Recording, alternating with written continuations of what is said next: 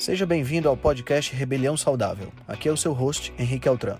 Esse podcast é o resultado da minha busca por uma maneira crítica de pensar, analisar fatos e nunca, nunca mesmo se conformar com o senso comum.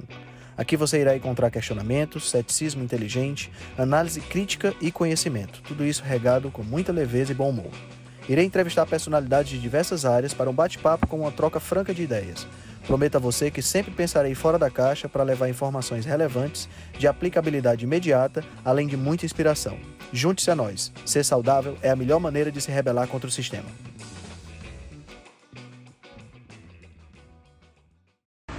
Ok, galera. Boa noite. Sejam todos bem-vindos. Oi, amor. Seja bem-vinda. Primeira a entrar. Fala, Júlio Santana, Eudes, Cris Elisa. Vamos lá, vamos entrando. Hoje nós vamos conversar com a Milene Palha, a Micozinha Underline Low Carb. Vamos conversar, bater um papo sobre gastronomia low carb. Oi, Luana. Oi, Gláucia. Olá, olá. Vamos chegando, vamos chegando. Boa noite. Boa noite, boa noite, boa noite. Eu estou tendo que usar o 4G hoje porque por algum motivo a minha internet ainda está instável. Pronto, Milene já está na área. Deixa eu chamá-la aqui.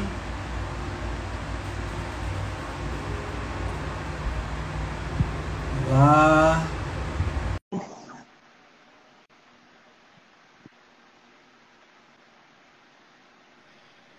Oi! Oi, Henrique. Tudo bom, meu querido? Tudo bom, Milena? Milene, né? Milene, é, mas eu já estou tão acostumada das pessoas me chamarem Milena, né? Que eu já nem ligo mais.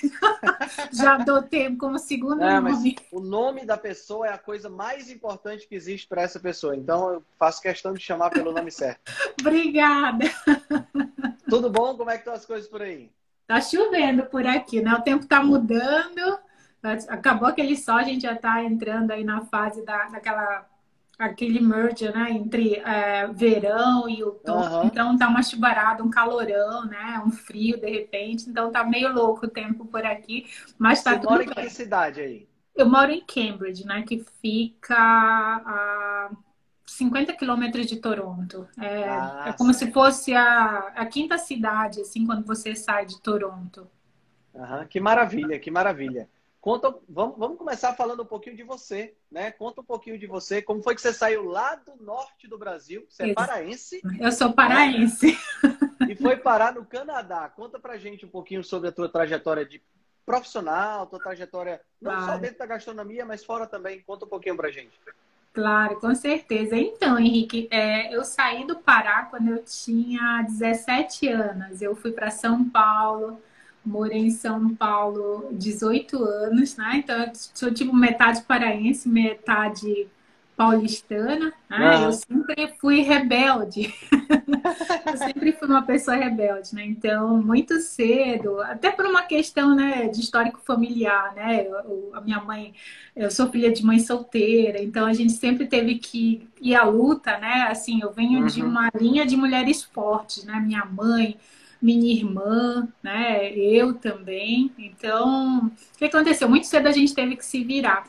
E eu sempre tive vontade de ir para um lugar maior, com uma mentalidade assim, é, mais aberta, né?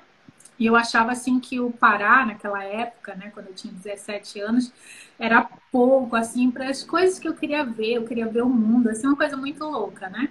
E aí eu fiz é, faculdade, né? Eu prestei vestibular em São Paulo, passei, arrumei minhas malas, fui embora, sabe, para lá pro para São Paulo, né? E aí eu também nessa época eh, tinha um namorado lá em São Paulo. E aí assim a gente já resolveu juntar a vida, mudei para lá. E assim a minha carreira eh, foi A toda sua primeira formação foi em que área? A minha primeira faculdade é História, Henrique. Eu sou formada em legal. História, é, assim, é é essa coisa, né, de filosofia, de querer mudar o mundo, né? Eu sempre fui desse jeito. Então, eu curtia muito história, fiz história, né? Aí, aí eu passei lá em administração em São Paulo. Então, minha formação, né, assim, do Brasil é história, administração de empresas e eu fiz pós em marketing lá na, na ESPM e é, tecnologia e inovação na Getúlio Vargas. E Legal. trabalhei, é, eu trabalhei a minha vida inteira na área de telecom desde o Pará, né? Eu era da antiga Telepará. Em São Paulo continuei com telecom, né? Eu trabalhei em quase todas as operadoras, né, do Brasil é, em todas as áreas de marketing, lançamento de produtos, novos produtos. Então, desenvolvi a carreira aí como gerente de projetos, gerente de contas, né? E quando eu saí do Brasil, eu, eu trabalhei também com várias empresas internacionais. Eu saí do Brasil, eu era executiva, né? De uma empresa francesa, cuidava de uma operação de oito países na América Latina. E, assim, casei com um canadense, e, e aí ele. Você saiu, você saiu para morar no Canadá e encontrou seu, seu amor aí? Ou você já saiu? Não, não. Conheci meu marido no Brasil, na tua terra, ah. acredita? Sério? Só. conheci. Tu é, mora em Natal, não é isso? Não, moro em Fortaleza. Ah, desculpa, então é na terra do Felipe. Na terra do Felipe. O Felipe mora em Natal, exatamente. Conheci meu marido em Natal, porque assim, eu sempre viajei muito, Henrique. Assim, o meu sonho era conhecer o mundo, eu conheço muito, assim, eu conheço umas 300 cidades no mundo inteiro, né? E eu conheci meu marido viajando, né? Não sabia que ele era piloto. Coincidiu da gente chegar no mesmo feriado em Natal, no mesmo horário, hospedar no mesmo lugar. Ficamos amigos, né? E aí, voltando para São Paulo, continuamos a amizade, porque a gente tinha muita uhum. afinidade e tal, né? Em assuntos, em viagens. E assim, estamos aí já há quase 12 anos nessa. Olha né? que legal, que legal. Que legal. E eu não sabia, né, que meu marido. dele é a sua paixão, né?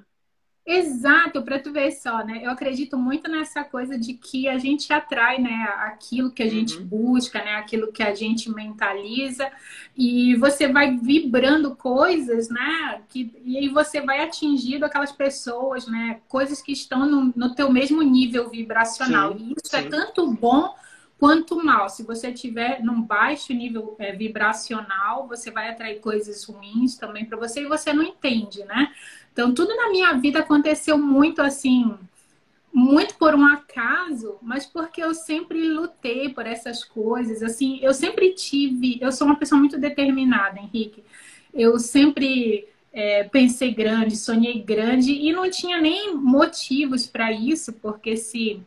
Não sei se você sabe um pouco da minha história, né? Eu venho de uma família assim extremamente pobre, morava em bairro de periferia assim extremamente perigoso lá no Pará e estudei assim com muita dificuldade, né? Estudando, trabalhando e ajudando em casa, né? Então eu, minha mãe, minha irmã, todo mundo trabalhando para sobreviver. Não foi uma vida de muita luta. Então assim, eu acho que você nascer numa condição é, desprivilegiada é destino, mas você tem plenas condições de mudar o seu destino. Eu sempre acreditei nisso, né? E foi sempre isso que eu busquei na minha vida: mudar, melhorar, né? E uhum. ficava observando coisas que eu queria e ia buscar aquilo, né, para mim. E, e assim, conheci meu marido nessa viagem, nem sabia que ele era piloto, não sabia que ele era canadense, né? Mas achei ele um cara muito interessante. Meu marido é uma pessoa muito discreta, né? Ele não é de falar muito de si, né? Eu falo por nós dois, né?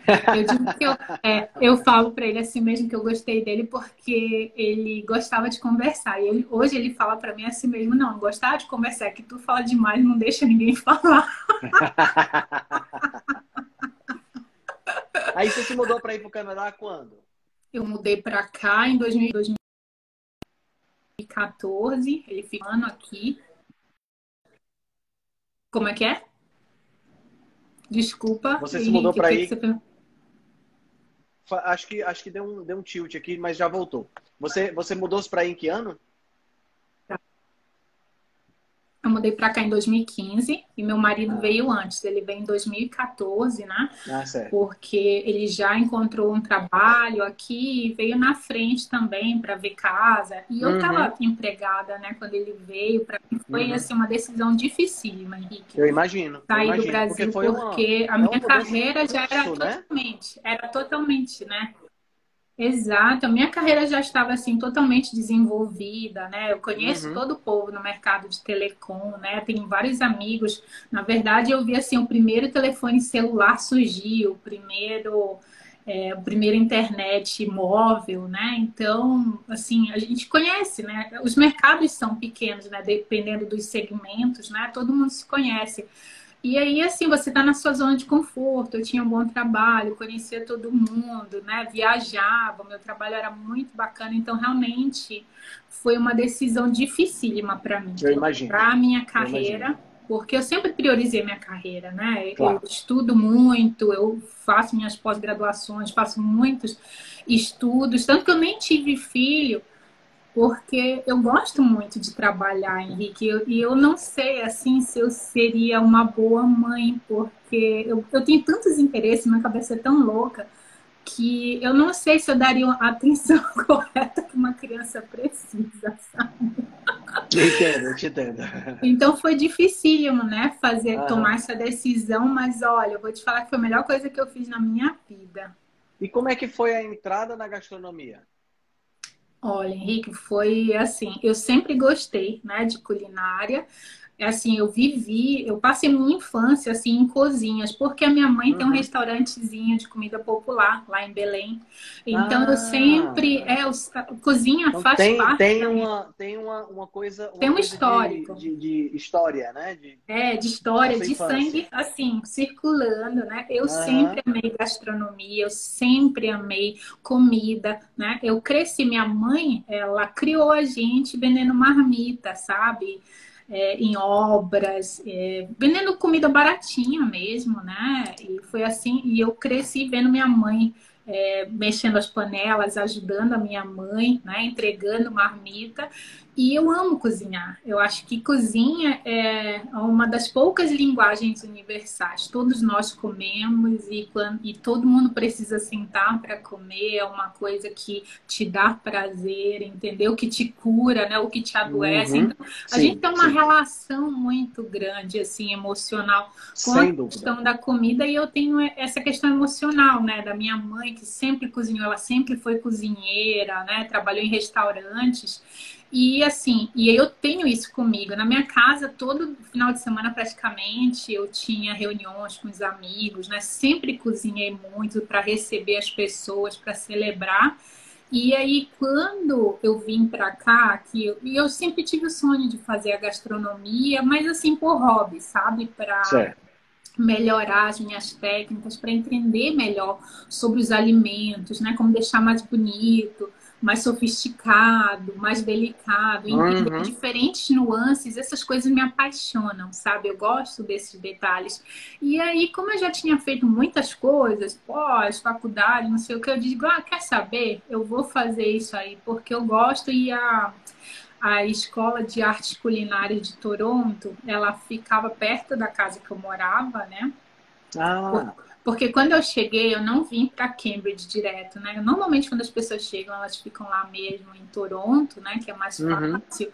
a locomoção, tem mais brasileiro, né? Por comodidade mesmo, a gente ainda não dirige, né? Então fica tudo mais fácil. E eu morava perto da, da escola de artes culinárias, né? De Toronto. Entendi. E foi assim que eu fui parar na gastronomia. Aí eu fiz um curso de dois anos lá com eles, fiz estágio lá mesmo. Eu nunca fui trabalhar com gastronomia, né? Então eu fiz o curso assim mais pra, por aperfeiçoamento, por realização pessoal. Entendi. Sabe? Então, então a gastronomia veio primeiro do que carb. É, não, na verdade eu já estava fazendo a low carb, né? Eu conheci ah, a low tá. carb quando cheguei aqui, né? Que foi foi um momento assim, né, que eu estava saindo do Brasil, uhum. eu estava Eu estava muito gorda quando eu saí do Brasil. Na verdade, eu nunca fui uma pessoa magra, né? Eu sempre fui uma pessoa que teve sobrepeso e sempre viveu lutando com balanço e tal. Entendi. E, e quando eu saí do Brasil, foi um momento muito difícil, né? Largar minha carreira, e aí eu engordei muito, muito, muito, né? E meu marido estava aqui já no Canadá, e eu lá, e nesse vem, não vem, e aí eu ficava vindo, voltando, vindo, voltando, foi um momento difícil. E aí quando eu cheguei aqui, meu marido não estava bem, né? Ele não estava legal, tava, também tinha engordado ainda mais, porque a gente nunca foi magro, né? Porque eu também não estava ali para ajudar, estava comendo muita porcaria. Você fala em relação à saúde, ele não estava bem de saúde não estava bem de saúde, não estava bem de saúde e a gente não entendia por quê, né? E aí a gente corria para todo canto, né? Vamos tentar esse tratamento, tentar aquilo, uhum. aquilo outro. Aí vamos só cortar o glúten, mas aí seguia com as aveias da vida, né? Com as farinhas de arroz, né? Aquela coisa, uhum. né? E, e nada resolvia, as bolachinhas de arroz, e, e assim, ele continuava mal. E eu também não estava bem, né, emocionalmente, e de saúde eu tinha, assim, muitos problemas, né, com casos de, de gastrite, de refluxo, de queimação, de dor de cabeça, uhum. e aquela preguiça triste, né, que você não tem vontade de fazer nada da vida, você sim, quer viver enterrado, né.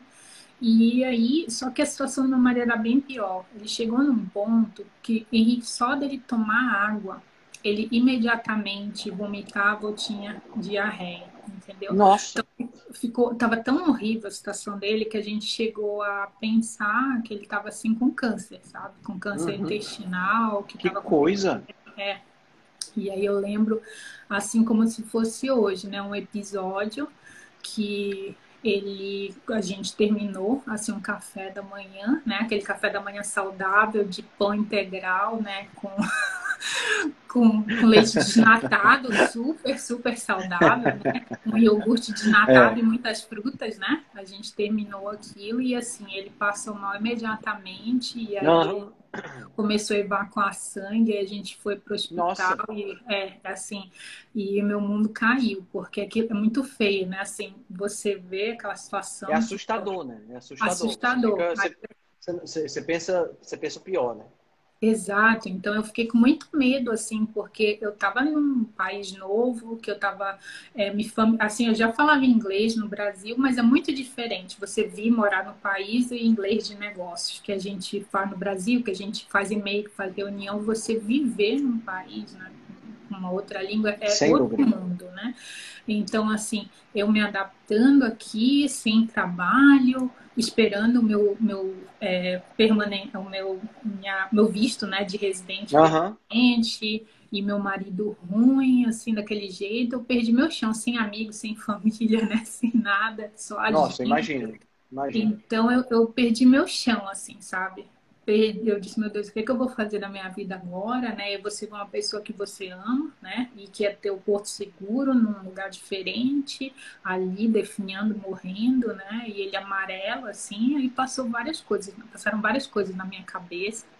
E a gente não sabia como resolver, né? E ele comendo, e aí o pessoal só passando aquelas dietas que a gente sabe que não funciona, que hoje, que a gente que entende, que a gente estuda, que a gente se aprofunda na comida de verdade, a gente sabe todos esses mitos, né? É, essas mentalidades né? de médicos, de nutricionistas tradicionais, né? que, que não tem uma visão mais ampla, que não se abrem para aprender, para voltar a estudar e ver que o mundo muda, que, que sim a gente pode errar, mas que eu acho que a gente aprender errado é uma coisa. Agora, você essa permanecer é das... no erro, eu acho isso muito triste. Essa, essa, é uma das piores coisas né, que a gente observa no, no meio, no meio onde a gente está, no meio low carb, no meio da saúde de uma maneira geral, a gente vê as pessoas que não que não que não voltam atrás, que não tem que tem vergonha de admitir que estavam erradas e que, tem, é, é, e que por, por ter essa vergonha de admitir que está errado, elas acabam é, tendo vergonha de mudar de opinião. Exato. Né? É. Eu gosto muito de uma frase do Blaise Pascal, um dos caras, um dos matemáticos que é, é, acabou trabalhando muito na, na, invenção da calculadora. Ele diz o seguinte: Eu não tenho vergonha de mudar de opinião porque eu não tenho vergonha de pensar. Exato. Né? Então, quer dizer, quem, né, quem pensa obrigatoriamente vai acabar mudando de opinião porque as coisas evoluem, porque você acaba conhecendo novos fatos, você acaba fazendo novas correlações e a partir daí você acaba mudando de opinião, porque não tem sentido Exato. você ficar com uma opinião que está errada, né? Exato. Se você sabe que está errado, qual o sentido que tem de você permanecer no erro, não é verdade? Com certeza, concordo plenamente com isso e, e me deixa muito triste, né? A gente tem lá o teu grupo maravilhoso do Rebelião é, Saudável, né? Que a gente compartilha lá aquele monte de informação legal e, e a gente vê, né, esses profissionais, né, que vêm com essa bandeira.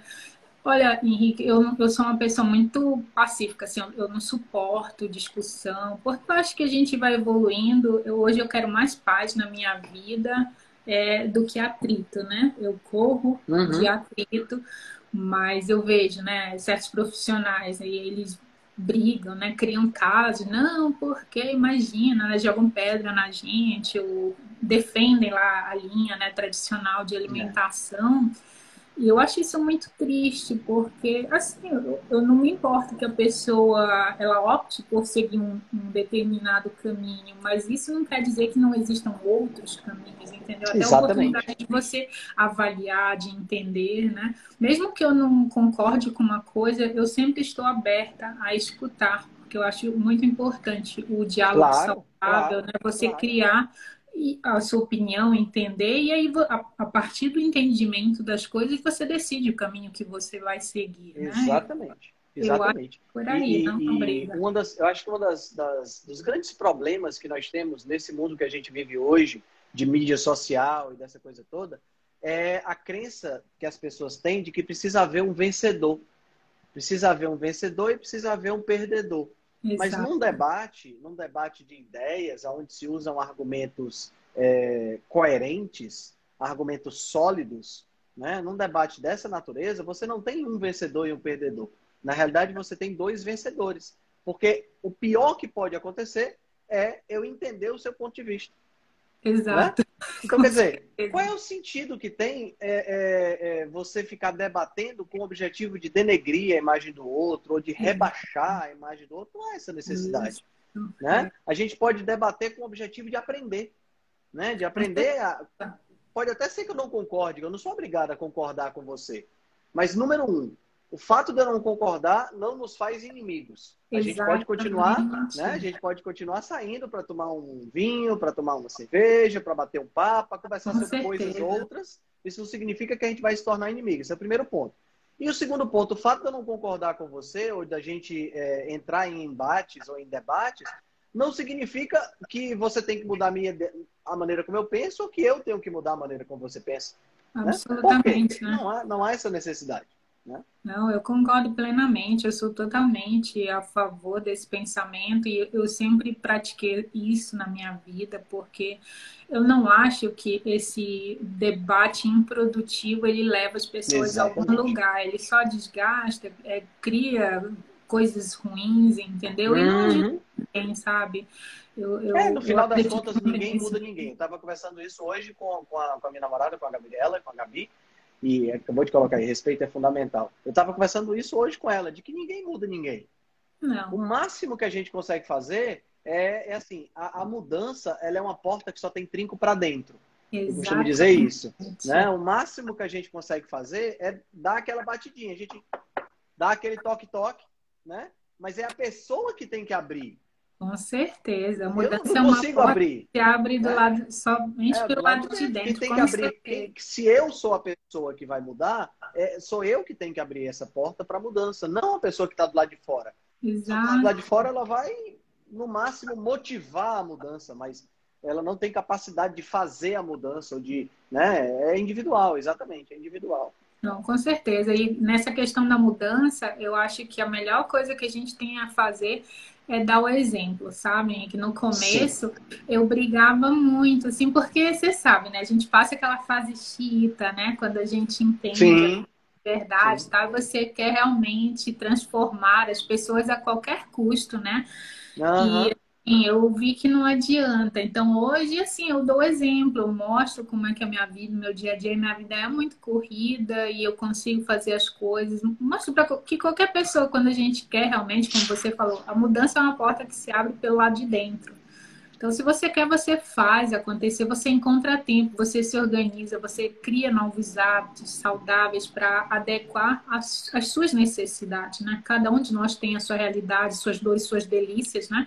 Só a gente sabe, né? Aquilo que a gente Sim. passa, só a gente entende a nossa rotina, então nós temos que buscar, né? É, essas técnicas, né, para a gente organizar a nossa vida. eu, eu uhum. acho que a gente precisa de organização, de planejamento, senão você não consegue executar nada. Porque Exato. todo mundo tem um milhão Exatamente. de coisas para fazer, né? Exato, exato. Então tem que ter esse pensamento organizado. É.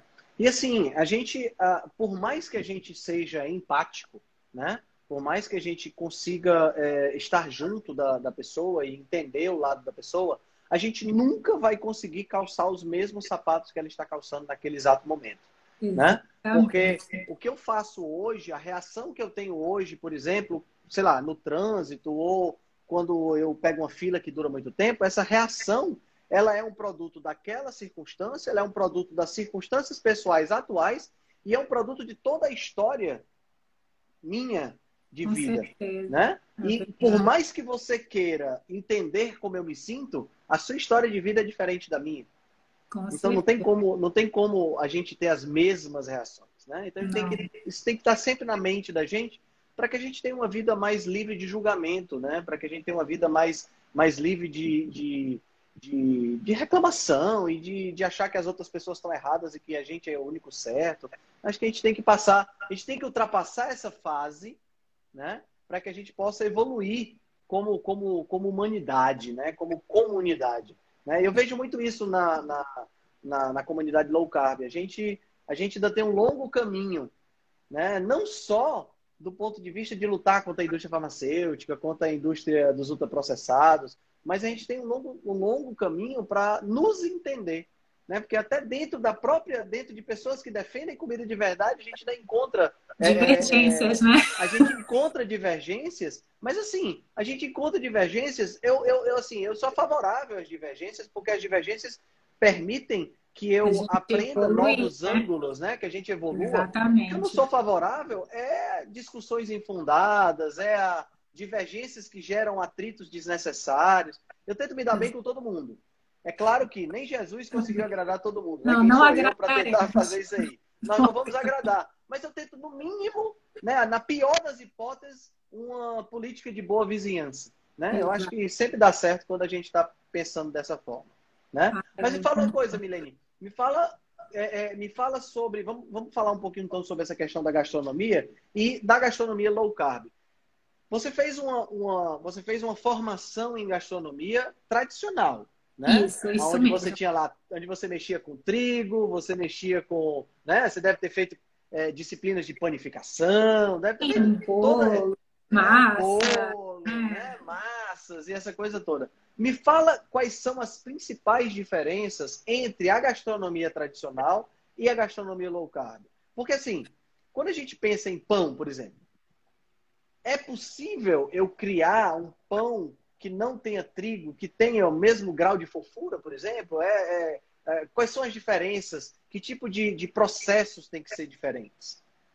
Henrique, assim, uh, nós nunca, dentro da gastronomia low carb, e olha que, assim, eu, eu tenho rodado, né, com os grandes nomes de, de gastronomia low carb, né, eu fiz um curso com a Maria Emerite, assim, eu já atingi níveis de panificação, né, de doces, assim, excelentes, mas nada se compara com a experiência que a gente tem com uhum, trigo, né? Uhum. Até porque as nossas matérias-primas, né, as nossas farinhas, elas não têm a liga, né? elas não têm o glúten, né? Então elas não uhum. têm essa mesma fofurice que você encontra é, nas farinhas tradicionais, né? No, no Entendi.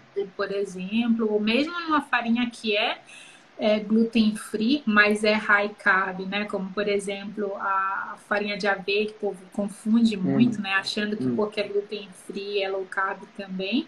Ou uma farinha de arroz, farinha de grão hum. de pico, né? Você uhum. consegue uma textura melhor com essas farinhas gluten free do, do, que a gente tem na gluten free low carb, né? E, assim, certo.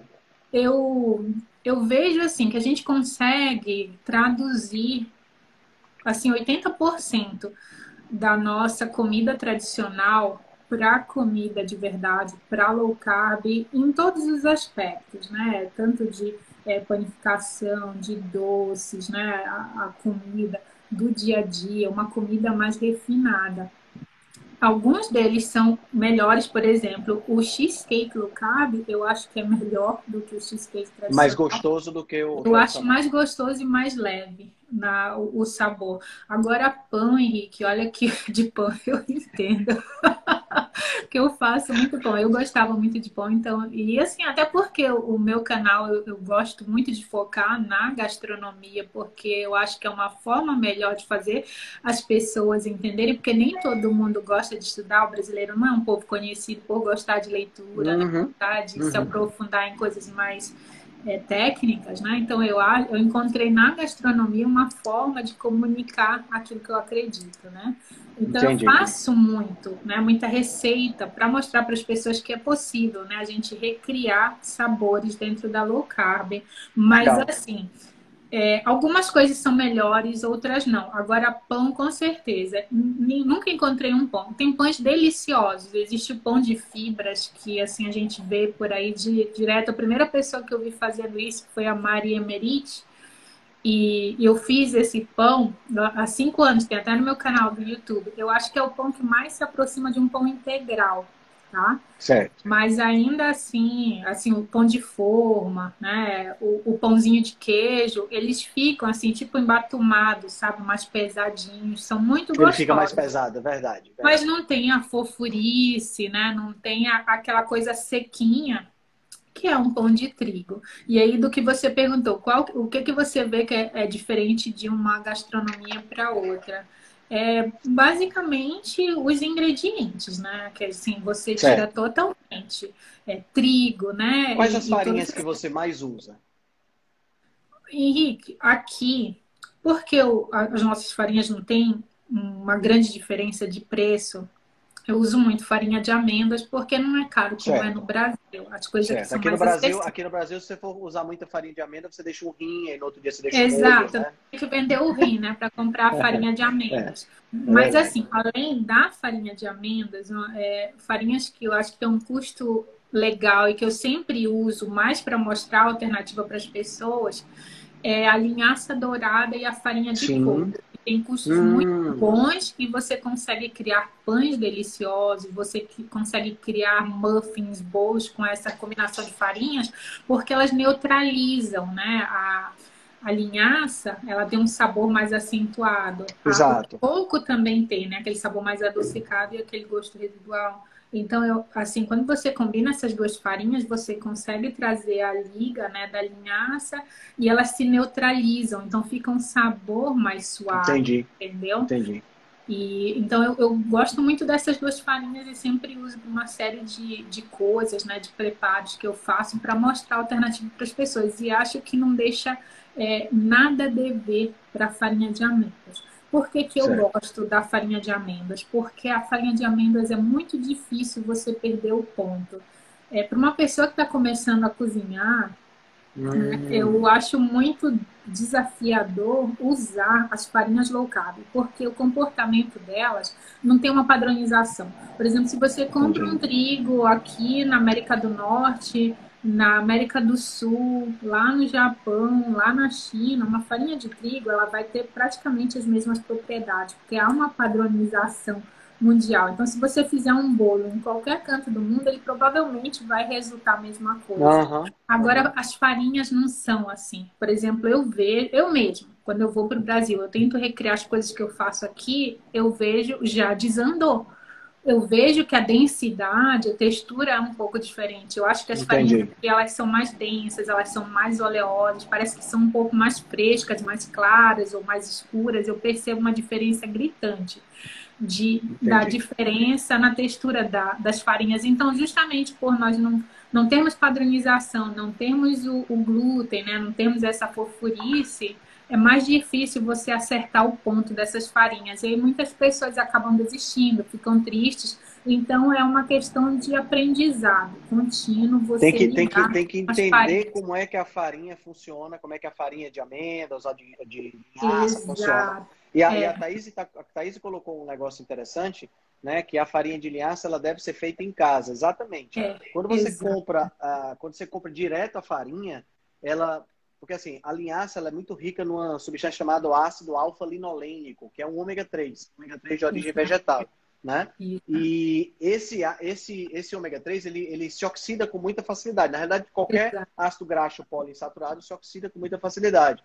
E se você já compra a farinha da linhaça, você já está pegando, já tá pegando a semente triturada. Então esse ácido já Exato. sofreu oxidação, né? Isso. Então, ao contrário, se você comprar a semente, se você comprar a linhaça, né, você compra os grãozinhos e você faz na hora a farinha, você consegue obter o, o, o, o, o ácido alfa-linolênico sem haver o ranço, sem ele ter Exato. oxidado. O sabor fica bem diferente. Com certeza. Na verdade, Henrique, eu dificilmente compro farinha já pronta, tá? Eu, que eu tenho Ah, em casa são sementes e eu faço a moagem na Você hora. prefere no- fazer a moagem. certo? Prefiro moer, assim, eu só compro mesmo se tiver assim, extremamente barato, entendeu? Porque sempre tem promoção. Se valer realmente a pena. Se valer a pena, aí eu já compro. Mas assim, eu só compro moída farinha de amêndoas, tá? Eu nunca compro farinha de linhaça moída justamente para evitar essa coisa aí. Entendi. E assim, eu sempre pego a porção que eu vou usar, entendeu? Aí eu, eu peso direitinho, trituro, porque eu Uhum. que, que é essa coisa de você ir entendendo, porque a, a culinária tradicional e a, a nossa culinária local, ela é muito desafiadora, porque a gente trabalha com ingredientes frescos, né? Mais fresco Sim. possível, porque assim, como a gente não tem produtos químicos, nem conservantes, essas coisas, o, o- é, a- eles são perecíveis, né? Então, muito rapidamente, você tem que consumir aquilo ali no máximo sete dias, dependendo daquilo que você está fazendo, manter em geladeira, né? Ter muito cuidado para não perder, né? Eu ensinei uma maionese ontem, aquilo ali, o ideal é comer no mesmo Eu dia. vi o post. Exato, é você comer no mesmo dia. Então, é, é- é- tem essa diferença, né? De você não conseguir comprar um pacote de uma farinha e largar ali porque você vai perder, né? Então, a gente tem que realmente pensar. Então, eu acho que as pessoas elas acabam ficando um pouco assustadas, tendo um pouco de medo. Além dessa questão da, da ignorância que existe a- acerca do tema, a desinformação, né? Porque, como você estava falando, mesmo entre nós, né? Que defendemos a Uhum. comida de verdade, há divergência. Por exemplo, assim, a linha que eu sigo é uma linha totalmente limpa. Né? Muita gente segue a linha só de contagem de carboidrato comendo qualquer Sim. coisa, inclusive refrigerantes, óleos, é, óleos de sementes, que não é o que eu faço. Aqui minha Uhum. low carb é limpa, é comida de verdade mesmo, entendeu? Assim, não, não, não tenho nada contra, eu acho que quando a gente está em fase de transição é, é super normal, é ok. Né? Eu, eu como de vez em quando alguma coisa né, do, do mundo tradicional, mas o meu dia a dia é, é limpo, então é tudo muito fresco, né? E aí as pessoas elas se assustam porque a gente precisa realmente, é importante a gente conseguir cozinhar, a gente conseguir é, cuidar dos nossos alimentos. E isso exige planejamento, pensar, é você buscar alimentos da temporada, o que está mais em conta, o que está em promoção, para você não perder, porque não é um produto industrializado que vai durar anos ali na tua dispensa, né? E aí as pessoas elas Exato. ficam com preguiça, elas ficam chateadas, né? E aí elas só pensam nessa coisa, na questão da ah, não é prático, né? Só que aí elas não levam em consideração todos os benefícios que você comer corretamente traz para sua vida, né? É- Uhum. É. Assim, o É, Felipe até postou outro dia assim, né? A pessoa Ah. ela passa é, um Óleo de shampoo caríssimo, cabelo, é um, shampoo, um- etc tal, exato, uma coisa caríssima na Né? pele e tal e joga porcaria é- pra dentro dela. Eu acho engraçado isso, eh, Milene. Você falou, tocou num ponto interessante. Eu acho que as pessoas elas meio que dissociam uma coisa da outra, sabe? É Isso. como se comida não tivesse nada a ver com aparência, como se comida não Exato. tivesse nada a ver com bem-estar.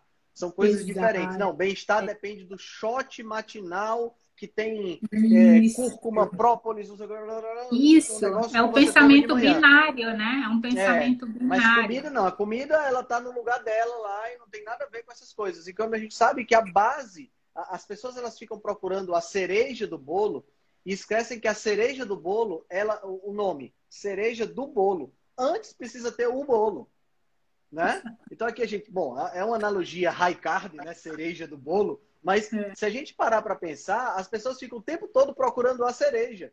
Para botar onde? Se não tem o bolo feito.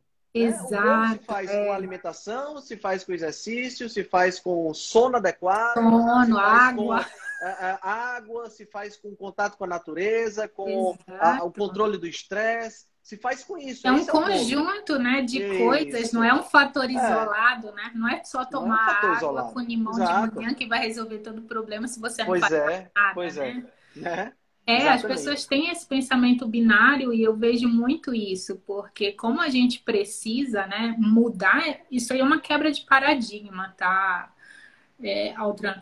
É, você vir de uma culinária tradicional que tem essa facilidade do armazenamento, né? De você deixar ali por vários dias, não sei o que e tal, para uma comida que você vai ter que ter um pouco mais de cuidado, que o, o, prazo de validade é menor, entendeu? Que você precisa ter a preocupação de não comprar demais, entendeu? Então as pessoas elas só pensam na praticidade né? De, de não estar tá toda hora no supermercado, de não estar tá toda hora na cozinha. Mas aí elas não fazem essa conta, né? Elas não fazem essa associação com tudo que envolve o teu é. alimento, né?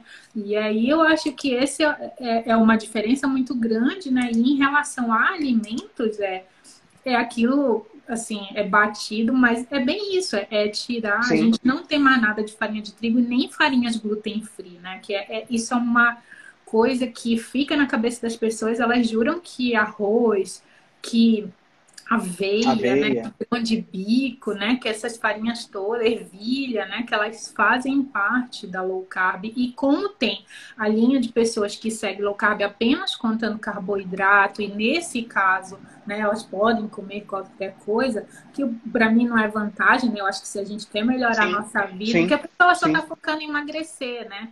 Ela não está preocupada com o ganho de saúde, né? E eu, eu me é, preocupo é, porque, assim, muito se com a você saúde. Vai contar, se você vai contar carboidrato, qual é a diferença de você contar caloria? Exato, né? E ainda vive nessa de contagem, né? Que aí tá você fica escravo e prisioneiro. Exato, exatamente. A, a, o estilo de vida low carb, ele é muito intuitivo. Ele não é uma coisa que é para você para ser feita na dependência de uma terceira pessoa que entende do processo. Ele é uma coisa para ser feita de forma intuitiva. Né? A partir do momento que você entende o conceito de low carb, que o seu objetivo é comer, ingerir alimentos que disparem menos a glicemia e que te deem te dê menos, um pico insulinêmico menor, tudo fica mais simples, tudo Exato. fica mais claro e você não precisa ficar contando. Aí ah, eu Com comi certeza. 20 gramas aqui, mais 30 gramas ali, então. Não, não Deus é, livre, não é legal. ninguém merece, né? Ninguém é, merece isso. É, eu, eu, acho que isso é muito sou, triste, é um aprisionamento, né? É um aprisionamento. Eu sou bem a favor disso aí. É claro que a gente sempre vai encontrar pessoas que vão fazer de todas as formas. E assim, eu acho, sabe, Milene, que qualquer tipo de iniciativa onde a pessoa passe a prestar mais atenção naquilo que ela come, já é, é válida. Eu concordo é plenamente. Como uma melhoria no patamar. Pode não ser que a pessoa saia daqui e vá bem para cá. Não. Mas se ela estiver subindo, né? Se ela saiu de uma alimentação. Ela está evoluindo um pouquinho, já está valendo. E ela deu uma evoluída e está comendo menos carboidrato, apesar de ainda estar tá ingerindo, de repente, algum carboidrato, eu acho que já é uma evolução. Né? Não, eu concordo eu contigo é, plenamente. É, é, é o e é step é by step, né? Algo assim, Com passo certeza. a passo. Né? E eu acho legal você falar disso, Henrique, porque a evolução, né, da maioria das pessoas que eu conheço, né, eu tô nessa já vai fazer seis anos, né, porque eu criei o Micozinha, né, em 2015, e assim, lá nas minhas comunidades do Facebook eu tenho meio milhão de pessoas, né, aqui também tem uma galera, então, assim... Você tem meio milhão de pessoas nas suas comunidades do Facebook? É, no Facebook foi... era lá que eu ficava, eu não era daqui do Caramba. Instagram, né, eu mudei pro Instagram no passado. Meio eu, eu sempre fui muito é um de bocado, viu? É, eu sempre fui muito de eu sempre fui muito de, de Face porque eu falo demais, eu escrevo demais e eu acho que aqui eu fico limitada, sabe? Mas foi bom, foi um exercício para eu aprender a ser mais objetiva, sabe? Porque uhum, a gente uhum. a gente viaja, assim, fala demais, né? A gente se empolga. Mas é enfim, é Então, nesses seis anos, você, além do, do seu processo, você vê muitas coisas, muitas transformações, muitas coisas que as pessoas atravessam, né, para melhorar. Então, assim, tirando aquele grupo de pessoas que entra na comida de verdade por questões de doença, como foi o meu caso, o caso do meu marido, né? Então, aí meu marido estava uhum. lá com aquela situação e aí a gente foi fazer as coisas juntos e descobri que eu estava com esteatose hepática, com é, pré-diabetes, né? Ele também. E, assim, a gente, eu cheguei em casa, Henrique, eu peguei um saco, assim, esse saco de lixo, eu tirei, eu esvaziei a minha dispensa, eu tirei tudo, tudo, tudo, tudo. A primeira lista do Micozinha que tem foi a que eu trouxe do médico, porque por assim, né? Deus é muito bom, eu acho que o que a gente faz também tem coisas legais. A gente, na verdade, ficou rodando, né? Esses médicos todos. Eu encontrei um indiano, amigo, amigo do meu marido, que o homem era gigante, assim, parecia um armário. Sério, ele tinha, assim, uns 200 quilos. A gente encontrou com ele em 2013 aqui. E em 2014, 2015, a gente reencontrou com ele no Natal, né? Esse indiano. Henrique, ele tava assim, ó, eu nem estava reconhecendo. E, cara, quando tu vê uma pessoa que perde muito peso, claro. aí tava assim, né? Parecia assim, mosca de padaria em cima da, do, do cara, né? Todo mundo querendo saber o que, que ele tinha feito, né? Para emagrecer daquele jeito. Foi esse rapaz que falou pra gente, né? Da, da comida de verdade, do jejum, né? Ele estava fazendo cetogênica e a gente foi encontrar um médico indiano, né? Que ele até voltou, né? Com o negócio de pandemia lá para a Índia que trata com trata com é, cetogênico, com alimentações de baixo carboidrato. Uhum. Ele é cria lá do Dr. Fang, foi quando eu conheci o jejum também com o Dr. Fang, fui assistir palestra dele lá na Universidade de Toronto. Então, é muito louco, né? E aí a gente encontrou esse rapaz, ele que nos apresentou, conhecemos o médico que nos ajudou e ele me deu uma lista de alimentos, que foi a primeira lista do Micozinha. E aí, quando eu cheguei em casa, ele eu, eu botei tudo que não, não, podia, né? Tirei, a gente tinha um monte de biscoito, né? Tudo de ruim, pus na sacola e doei pro pessoal lá da portaria. E eu nunca mais comprei essas coisas, Henrique. Então eu acho assim, que a pessoa quando ela vem de doença, ela fica assim mais comovida. Eu acho que o teu gatilho, ele te diz, é uma questão de vida ou morte. Ou tu muda, ou tu muda, ou tu morre, entendeu? Agora, Sim. as pessoas que ela vem, elas vêm pela questão estética, pelo emagrecimento, a transição é diferente. E isso foi uma coisa é. que eu aprendi, sabe? Com a experiência das pessoas. Porque eu não, você tem que mudar, porque senão você vai morrer, você está se adoecendo, não sei o que, você está encurtando sua vida né, na fase chita.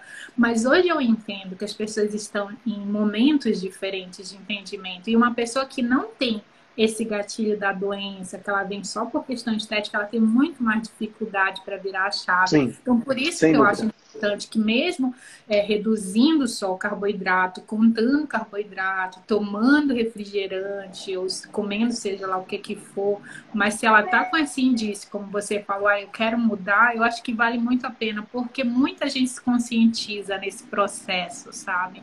E isso que eu acho legal, que eu acho fantástico, né, de mudança. É verdade, é verdade. Vamos, vamos só voltar um pouquinho, Milene, para. Tem uma pergunta aqui da Glaucia que eu acho que vale a pena a gente, a gente conversar. Ela perguntou sobre a farinha de psyllium.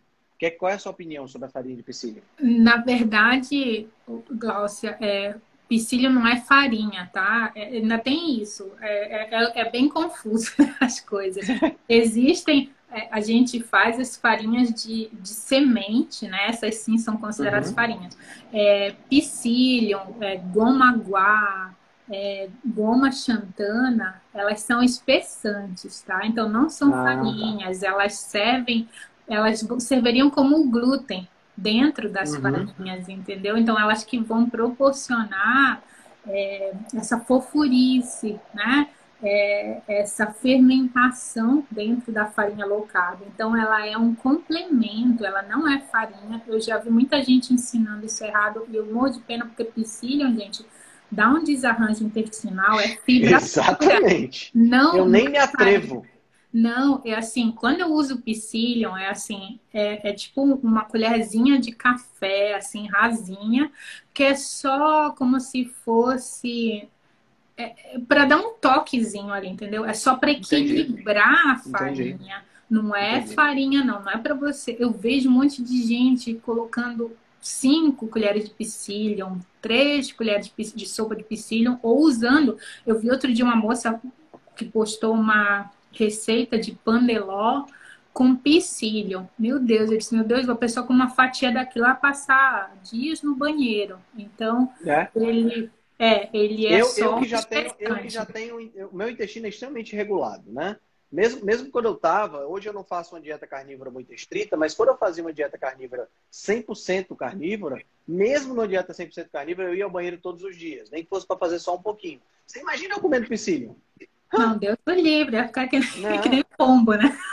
É, exatamente. nem pato. exatamente. Não, não, me, não me fala uma coisa, a gente estava falando de farinhas e de farinha de amêndoa, essa coisa toda. E aqui no Brasil, isso é uma coisa muito cara. Né? A gente sabe que farinha de amêndoas, se eu não me é engano, a última é vez que eu vi era, né? quase, era mais de 100 reais o quilo. Então, um negócio assim, gigantesco, né? Difícil né? de você, né? Bem difícil. Me fala uma coisa, como é que a gente então pode fazer uma alimentação um pouco low, um pouco, é, uma alimentação low carb que seja mais acessível, que seja mais barata, que tenha mais, é, é, que a gente consiga levar mais, pronto, tá aqui a, a, a Gabi me falando, 120 reais, né? Então, Uh, obrigado, meu amor. 120 reais o quilo de uma farinha. Né? Como é que a gente pode. A gente sabe que carne é uma coisa que está cara. Aqui no Brasil a gente está tendo uma alta de preço e tudo mais. A gasolina é. também está exorbitante, isso acaba afetando tudo. Mas como é que a gente pode fazer um low carb mais barato? Como é que seria uma alternativa para essa, essa estratégia? Como você, como você daria algumas dicas práticas para o pessoal? Claro. Eu estava até conversando isso agora há pouco com meu marido. O que acontece, Henrique, é que existe hoje é, um endeusamento muito grande da receita. E receitas, farinhas, é, castanhas, né, queijos, isso aí são perfumarias, né? A certo. comida, a base da comida de verdade mesmo, é uma comida, é comida, né? Então, é as nossas, os nossos vegetais, né? Folhó, todos os vegetais, para quem está tentando emagrecer, evitar, né? No começo aí, é, raízes e tubérculos, mas assim, todo o reino vegetal, tirando a batata inglesa, raízes e tubérculos no começo, tudo faz parte, né? A, toda a parte de carnes, né? Que você imaginar é, de aves, é, é, aves, é, bovina, suína, caprina, é, coisas exóticas, né? A parte de vísceras, peixes, né? Todas essas coisas é que realmente é que fazem parte do estilo alimentar. Você fala muito isso, né? Alimentação ancestral, tudo. Uhum. Então, isso é que é, na verdade, a base da comida de verdade, o carb, a, a, boa gordura, a gordura natural dos alimentos, né? E os vegetais. E isso aí não é caro. E isso eu sei por quê. A minha família é uma família humilde, Henrique. Eu tive oportunidade de estudar porque eu fui à luta e tal, mudei a, a, minha situação, mas assim, a minha família é muito humilde. Minha família vive assim em reserva florestal, né? E eu sei a dificuldade que é a vida de uma pessoa assalariada, de uma pessoa que depende, vende almoço para comprar janta. Então, eu, por experiência própria, assim, dentro de casa e assim até assim os meus 18 anos passei muito por isso, a gente conseguia comer comida de verdade. A minha mãe comprava cérebro, comprava fígado, bobó, coração de galinha, é, via os vegetais que estavam baratos. Eu acho que é uma questão aí, quando a pessoa me vem com esse papo, Henrique, assim, até me desculpa, isso é uma coisa que me irrita. Isso é uma coisa que me dá raiva, porque a pessoa ela se vitimiza.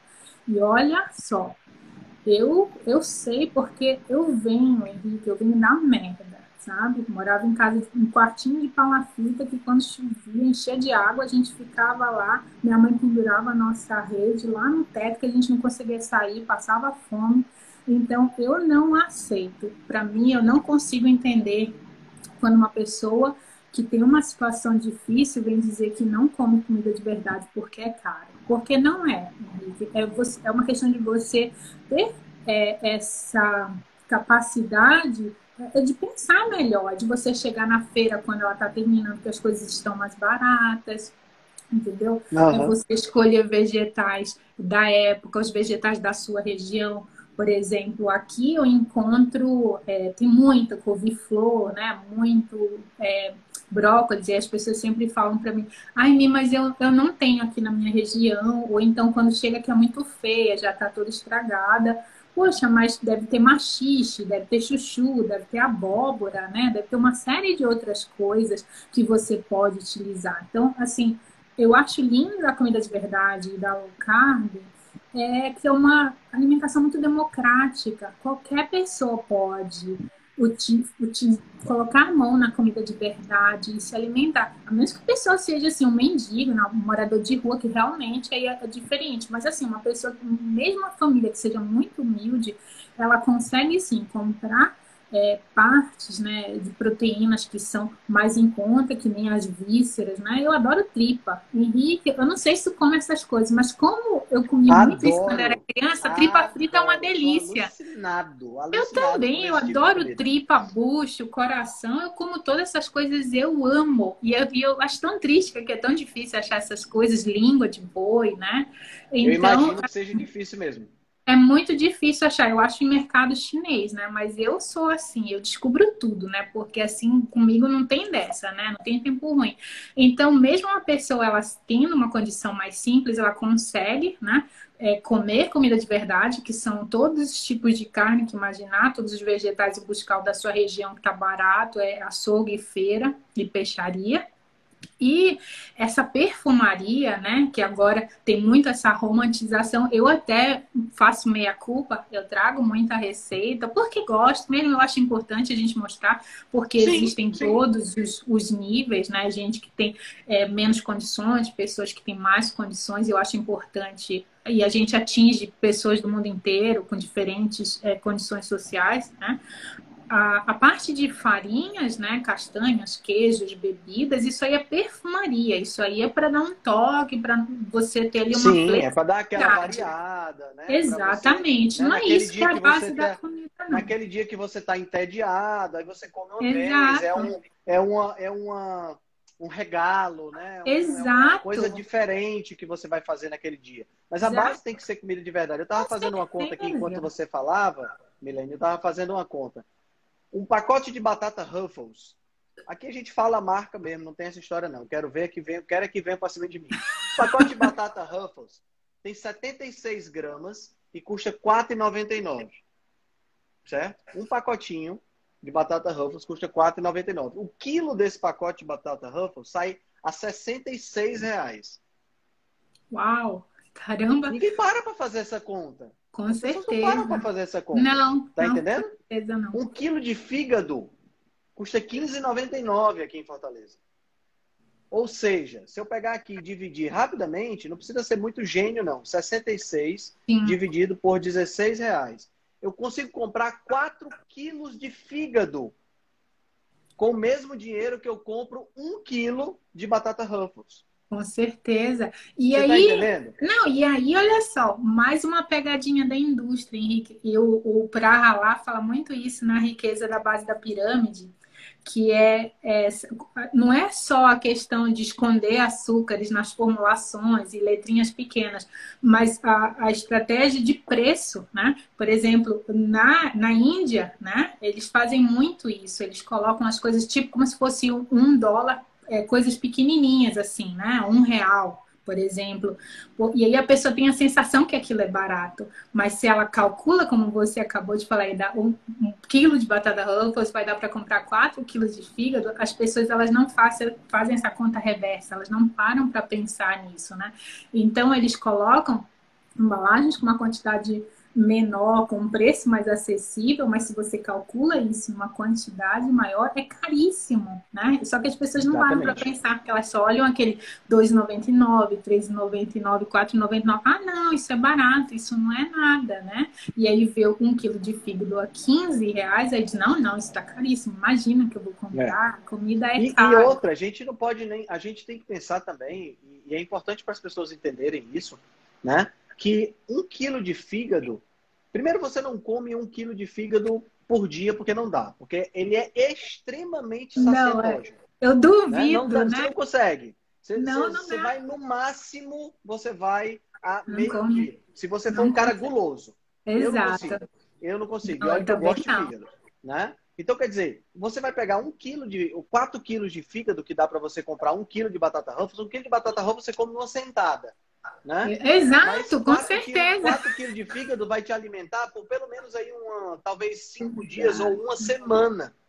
E Exato. veja a diferença de densidade nutricional.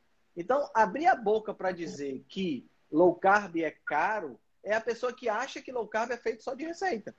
Exato. Né? A pessoa que não, não entende e, e, que não para para fazer essas contas. Porque o grande problema é que as pessoas não param para fazer essas contas. Porque já está tão, é, é, já tá tão a zona de conforto, né, inserido, né? Tá tão, isso, tá na zona de conforto, tá na, na, na no automático, né? Exato, tá na Matrix, né? Tá inserido é. naquela Matrix, né? É, que ela já não. É, é, é a vivência automática, né? Tá no piloto automático. Exatamente, exatamente. Né? Então é, é, é uma questão. É, é, muito interessante isso aí. Eu vou, eu vou aproveitar esse, essa nossa conversa e vou escrever um post sobre esses cálculos para amanhã.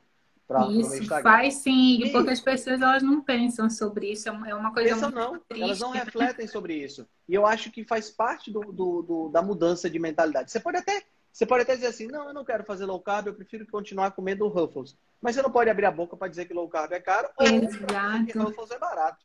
Não, e, e, antes da gente passar para o próximo, ainda trago mais uma coisa, Henrique. Quando a pessoa fica, né, é, bitolada na receita, quando ela fica ali na farinha, farinha, farinha, a gente sabe, né, lá pelo pensamento, né, da questão da proteína, a relação de proteína e energia. As farinhas, elas têm muito mais energia.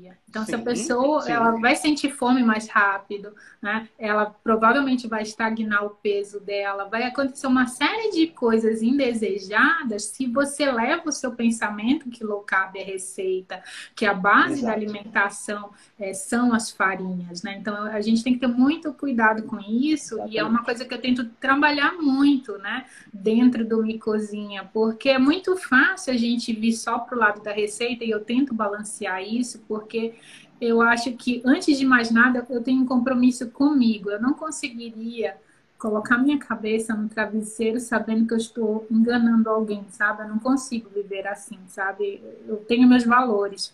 Então as pessoas falam, ah, por que, você não joga mais receita? Porque atrai mais pessoas. Eu vejo assim, meus posts de receita, eles são assim, mil vezes mais curtidos do que meus posts é, técnicos, assim, né, de informação. Uhum. Então eu tenho trazido até muito mais comida mesmo do que receita, porque assim, o meu objetivo é que as pessoas se transformem, que elas toca a consciência delas, entendeu? Que elas vejam que aquilo não é uma coisa difícil. Eu acho que quanto mais a gente facilitar, a gente trouxer essa informação de forma mais simples, mais pessoas a gente atinge, né? E, e Exato, exatamente. E isso que você falou, isso que você falou da, das farinhas é muito importante porque a gente está falando aqui de farinha de amêndoa, farinha de, de coco e tudo mais, que são farinhas que são bem mais saudáveis do que farinha de trigo, ou farinha de arroz, ou farinha de aveia. Claro. Né? Mas é, é, importante entender que a farinha é, é, é assim. É, eu gosto muito de citar esse experimento. Toda vez que eu estou conversando com um cliente, ou que eu estou conversando com alguém que estou falando sobre esse assunto, eu sempre cito esse experimento, que é um experimento muito, muito, muito interessante para as pessoas poderem entender o efeito que tem quando você pulveriza alguma coisa. Eles pegaram dois grupos de ratos, Milene. Esse, esse, esse experimento, inclusive, eu já fiz um resumo lá no meu, no meu Instagram. Eles pegaram dois grupos de ratos. Um grupo comia ração normal, aquelas bolotinhas, né, que eles chamam de pellets. E o outro grupo, eles pegaram os pellets e transformaram em pó. Botaram no liquidificador e transformaram num pó. Né? Pulverizaram a ração. Veja que era a mesma ração. Uhum. Não eram rações diferentes, era exatamente a mesma ração, sem tirar nem pôr. Botaram para os ratinhos comerem ad libitum, como a gente chama, que é comer à vontade, né? Então tinha uhum. disponibilidade de ração para os dois à vontade. Uma ração normal, a outra ração na, na, no formato de, na forma de pó. O que aconteceu? Os ratinhos que estavam comendo a ração normal se alimentavam normalmente, comiam, paravam de comer, tinham suas atividades normais, não ganharam peso, não desenvolveram obesidade, não desenvolveram diabetes. Os ratinhos que tinham acesso ao pó da ração, a mesma ração, não conseguiam parar de comer com a mesma facilidade. Alguns deles viraram obesos e outros diabéticos. A mesma ração. Tá entendendo? E, e, e assim, é, é, não é difícil de você entender. quando eu pego um determinado alimento, independente de qual alimento seja, pode ser o, o, o, a mandioca ou pode ser o, a amêndoa, tá? Quando eu pego esse alimento e mastigo esse alimento, eu vou dar para o meu estômago e para o meu intestino um grau de trituração para o qual eles estão adaptados, que foram os meus dentes que trituraram. Exato. Tá entendendo? Eu não tenho, eu não tô, quando eu pego esse mesmo alimento e passo e transformo numa farinha, eu pulverizo esse alimento, eu estou dando para o meu intestino um grau de trituração que ele não conhece. Exato. Porque ele está acostumado, ele está programado para receber o grau de trituração da minha boca. É verdade. Você está entendendo? É, então, é, é, é, essa, essa, essa, essa mania de usar pular essa etapa, né? isso, de pular essa etapa, eu coloquei aqui a, a mandioca e a amêndoa, porque a, da mandioca se faz a farinha de mandioca, que é muito pior é muito melhor você comer a mandioca do que você comer a farinha de mandioca na forma do tapioca, por exemplo. Exato. Né? É, muito, é muito melhor você comer a amêndoa né? do que você fazer a farinha para fazer as receitas. É, e da fruta que é, que é polêmica, melhor... né? Comer a fruta do que fazer o suco. Isso, isso. É muito melhor você comer uma laranja do que você fazer suco de laranja. Exato. Né? Por quê? Porque você, tá, você, não está você não tá pulando uma etapa. Quando você come um alimento in natura, você está dando para o seu sistema algo para o qual ele está preparado com a trituração adequada. Exato. Tá entendendo? Então, isso é, isso é, muito, é muito crucial que as pessoas entendam que o nosso foco é comida de verdade. Se você quer um presente, se você tem uma festa para ir, né? Se você, você vai, por exemplo, vai fazer seu aniversário e você quer, não, meu aniversário eu estou nesse foco e eu vou fazer uma alimentação mais saudável e tal. E aí sim você faz um bolo com a farinha de, de amêndoa, né? Quando você vai receber as pessoas em casa, você serve lá aquele jantar maravilhoso. A, a, a, Gabi é mestre em fazer isso, faz aqueles jantares maravilhosos. E aí ela tem aquele mousse que eu coloquei a receita, que é uma receita extremamente Ai, fácil, super eu tenho que fazer, Gabi. Preciso provar aquilo. tá, tá entendendo? Então, quer dizer, você fazer, uma, você fazer uma sobremesa, fazer uma coisa ocasional, isso é maravilhoso. Mas você fazer da sua dieta uma dieta de receitinhas, é, é, é, um problema. É um problema por conta da composição, né? Por conta da, da, forma como você vai ingerir. E é um problema porque essas receitas são gostosas demais. Exato, não é que é ruim, é bem gostoso e a gente. Exato, é muito gostoso. Corre o risco de você comer demais. Não, e tá não entendendo? só de comer demais, corre o risco de você ter ali feito rebote, você engordar. Eu vejo muita Exato. gente engordando com a receitinha porque é muita caloria, entendeu? Nesse Mas é momento é a caloria importa. Nesse momento a caloria importa. Nesse exatamente. momento a caloria Mesmo importa. Porque você está comendo algo que é processado. Né? A gente Exato. não pode esquecer isso. Passou Exatamente. Um isso, né? isso mesmo. E a as gente pessoas não está preparado fisiologicamente para o processado. Nós estamos preparados fisiologicamente para o natural, para carne assada, para fruta tirada do pé que você come. A gente está preparado para isso. Né? Mas a gente não. E, e, isso é importante o pessoal entender. Não é a laranja, ou a maçã, ou a mandioca que vai engordar e que vai você, vai fazer você ficar é, é, doente. O que vai fazer você ficar doente é biscoito recheado, achocolatado e, e, e tapioca, tá entendendo? Não é, não é, não, é não é, sem muitas dúvida. pessoas me perguntam, Henrique, o meu filho ele não é gordo, será que eu devo fazer uma dieta cetogênica com ele? Eu digo, por que você vai fazer isso? Por que ele vai deixar de experimentar, por exemplo, é, é, é, é frutas, tubérculos, batata. Não estou dizendo para ele comer batata frita, mas por que não ele pode comer uma batata cozida, uma batata inglesa cozida? Né? Porque não é obrigatório uma criança que não tem nenhum problema de peso fazer uma dieta cetogênica. Sim, com né? certeza. É. Tem, tem conceitos que tem que entrar na cabeça da pessoa. Eu acho que o conceito mais importante que a gente tem que deixar claro na cabeça das pessoas é a principal fonte de nutrientes na dieta humana são os alimentos de origem animal. Isso é base, isso é o alicerce de qualquer argumentação Exatamente. que você for conversar. Isso, a isso. partir daí você constrói o resto. Então, se a base é carne, frango, peixe, ovos é, e outras carnes, né? E para quem tolera laticínios, essa é a base. Daí para cima, você vai acrescentar uma fruta, vegetais e coisa do tipo. Isso não vai compor mais de 50% do seu prato. Né? Certeza, eu estou totalmente com você, né? E eu tento é, colocar muito isso, né? É, fazer é, esse entendimento. Mas o, o, que eu vejo também, Henrique, Assim, é que é pra gente falar isso, porque a, a gente realmente entende, né? A importância disso, né? Dentro da, das nossas vidas, né? Por uma série uhum. de, de razões, mas o que eu percebo muito é, é essa questão de mudança de paradigma, né? As pessoas, elas têm muita tem a questão da preguiça, né? Essa falta de vontade de sair da sua zona de conforto por não querer tomar as rédeas da questão alimentar não querer largar o paladar infantil, sabe? Eu vejo tanta. Nos meus cursos, eles são lotados, né? De pessoas que entram assim, dizendo assim, ah, eu vou virar passarinho. Ai, essa dieta horrorosa, não sei o quê. As pessoas, elas precisam, claro, não é a maioria, mas tem um grupo, assim, de pessoas que têm essa mentalidade infantil, né? Eu acho que é, é, são momentos diferentes que as pessoas estão atravessando, né? E e é complicado. E é por isso que eu falo essa questão do exemplo. É, não me importa, sabe? Eu, eu posso ter duas curtidas ali, sabe? Duas pessoas olharem para aquilo.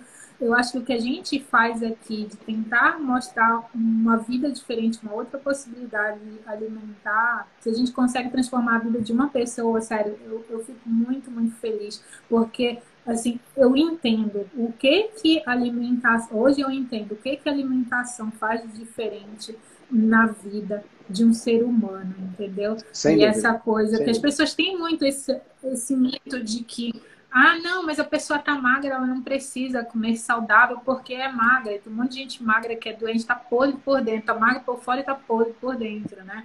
Exatamente. As pessoas, elas veem tudo separado pensamento binário que você falou lá atrás, né? As pessoas elas não entendem que tudo é, é um conjunto de coisas, né? Não é, não é um, uma coisinha só que você faz que vai te ajudar. Não, por isso não adianta só a pessoa se matar se exercitando e continuar comendo porcaria. Eu tenho várias amigas que elas, elas postam assim, né? É bom comer, sei lá, um milkshake, um sanduíche, e depois que sai da academia, né? É para isso que eu me mato, né? Para comer essa porcaria. Pois é, tá errado. Então não tá adianta. a pessoa até se tá mantém. Tá magra porque está exercitando, mas está alimentação tá doente, tá uma droga, né? Então as pessoas é. não conseguem, né? Exato, não conseguem entender essas coisas que está tudo associado. Então, o que eu é acho legal da é nossa comunidade da comida de verdade é a gente trazer essa conscientização, né? Que ela vai muito além é, do processo da comida, né? Porque quando a gente consegue é, comer direito, né? Comer melhor, a gente melhora tanta coisa na vida da gente, né? Eu, assim, além da cura da, das doenças que a gente teve aqui em casa de reversão, né? É de ter hoje uma saúde metabólica, é, Henrique, eu me vejo hoje uma pessoa mais serena. É muito louco isso, né? Mais clareza mental.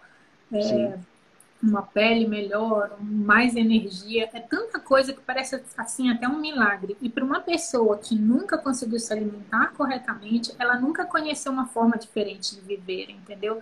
Eu não sabia que era possível a gente ter uma vida melhor, né? De você viver mais em paz, de você é, ter uma sensação tão gostosa de bem-estar que eu não conhecia antes, entendeu? Então eu uhum. até dou graças a Deus que ficou do, fiquei doente, porque se eu não tivesse ficado doente, provavelmente eu, eu não teria mudado minha alimentação sim, assim, sabe? Sim, sim.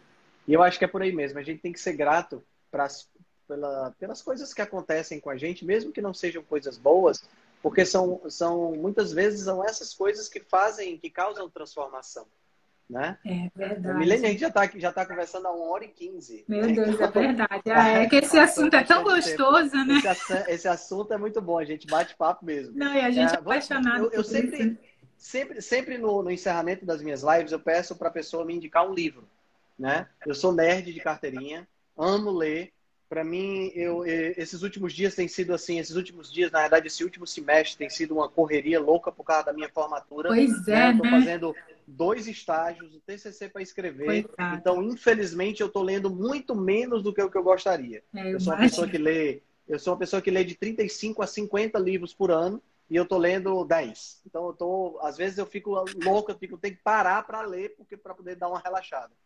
E assim, sempre gostei de ler, é uma das coisas que eu mais gosto de fazer. E eu queria que você indicasse um livro, não precisa ser obrigatoriamente da área, pode ser um livro que marcou a sua vida. Eu queria que você tá. indicasse para deixar aí a dica para o pessoal que está assistindo a gente até agora. Tá? É, é, difícil porque, como você também adora ler. Mas, assim, tem um livro que marcou minha vida, assim, que eu li quando eu tinha 17 anos, né? Que é um livro do Marcelo Rubens Paiva, o Feliz Ano Velho, né? Quando ele ah. tinha 20... Não, sei se você já leu. Eu gosto muito desse livro. Foi um livro, assim, que fez muito sentido para mim numa época da minha vida.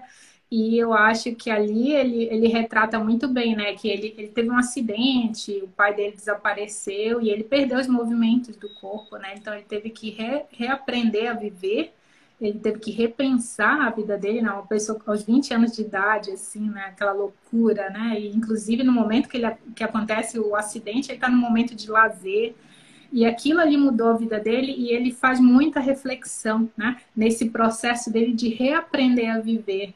E assim, a minha vida inteira eu tive que lutar com esse reaprender a viver, né? Reaprender algo que para mim era diferente. Então eu sempre tive muitos desafios. E aquele livro para mim ele, ele foi muito legal pra, por conta disso, porque ele, ele falava comigo, né? E, e é uma coisa assim que inclusive agora, né, esse momento que a gente vive de comida de verdade, eu acho que a gente está sempre reaprendendo, a gente precisa sempre se adaptar, porque a gente não sabe, né, o futuro é incerto, né? Então a gente tem que precisa se adaptar, né? O, o ser humano ele precisa se adaptar, a gente, a gente precisa abrir a, a mente para o novo, né? A gente precisa estar sempre aberto, a gente precisa sempre escutar, né?